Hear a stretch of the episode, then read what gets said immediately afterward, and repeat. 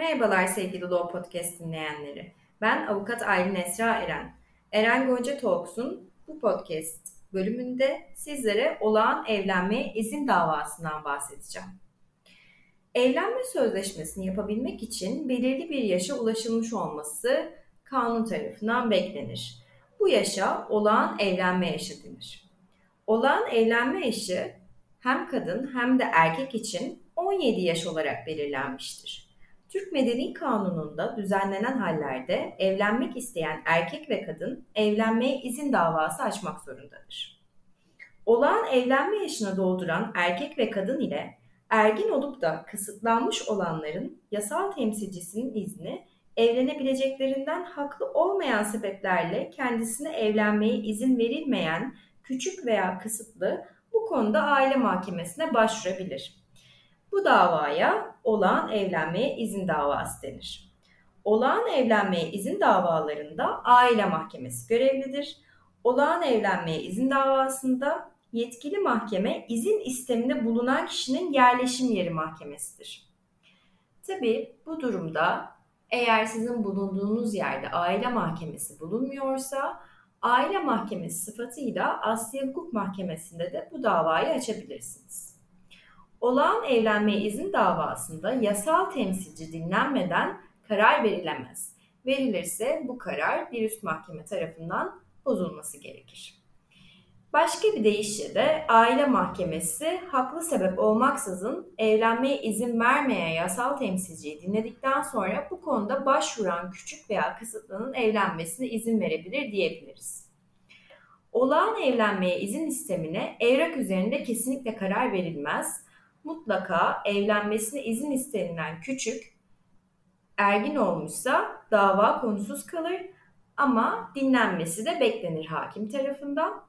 Bölge Adliye Mahkemesi hukuk dairelerinden henüz evlenme yaşında olmayanların evlenmesine izin vermeye ilişkin kararlar hakkında temiz yoluna da başvurulamayacağı belirtilmiş.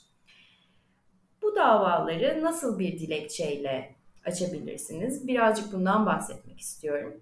Burada görevli mahkeme aile mahkemeleridir aile mahkemesinin bulunmadığı, kurulmadığı küçük nüfus yani yoğun olmayan nüfusun olduğu yerlerde de aile mahkemesi sıfatıyla Asya hukuk mahkemelerinde olağan evlenme izin davasını açabilirsiniz.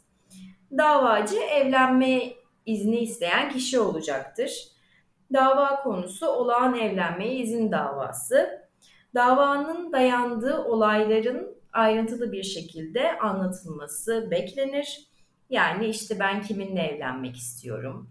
Ne kadar süredir nişanlıyız? Neden evlenme yaşım gelmeden evlenmek istiyorum? Yani reşit olmadan, 18 yaşına girmeden evlenmek talebinde bulunuyorum mahkemeden. Neden annem babam izin vermiyor ya da veriyorlarsa onları dinletebilir miyim? Ya da annem babam var mı yok mu? Yasal temsilcim var mı? bu hususların ayrıntılı olarak anlatılması gerekir dava dilekçesinde. Ek olarak hakimden size izin vermesini istediğiniz için de delil sunmanız gerekir. Delil nedir? Sizin nüfus aile kayıt tablonuz. Varsa evlenmek istediğiniz kişiyle birlikte çektirdiğiniz nişan fotoğraflarınız, tanık anlatımları, bu sizin nişanlık sürecinize ve evlenme isteğinize, reşit olmadan evlenme isteğinize şahit olan, birebir gören, duyan, sizinle birlikte her iki tarafı da e, tanıyan, sizinle birlikte yaşayan birilerinin tanık olarak dinlenmesi ve bildirilmesi beklenir. Hukuki sebepler olarak da ilgili kanun maddeleri yazılır. Talep olarak da sonuç olarak da mahkemeden ne istediğinizi açıkça yazmanız gerekir benim şu kişiyle evlenmeme izin vermesini istiyorum şeklinde açık bir talebiniz olması gerekir. Bu konuda bir takım yargıtay içtihatları da vardır. Bu içtihatlardan biraz bahsetmek gerekirse, örneğin evlenmesine izin verilmesi talep edilen kişi ergin olmuş ise evlenmeye izin davası konusuz kalır demektedir içtihat. Evlenmeye izin davasına verilen karar davacının yasal temsilcisi tarafından temiz edilebilir denir. Bu gerçekten önemli bir iştahat olmuş. Neden? Çünkü ne demiştik? Aslında bu davalarda anne babanın ya da yasal temsilcilerin dinlenmesi beklenir.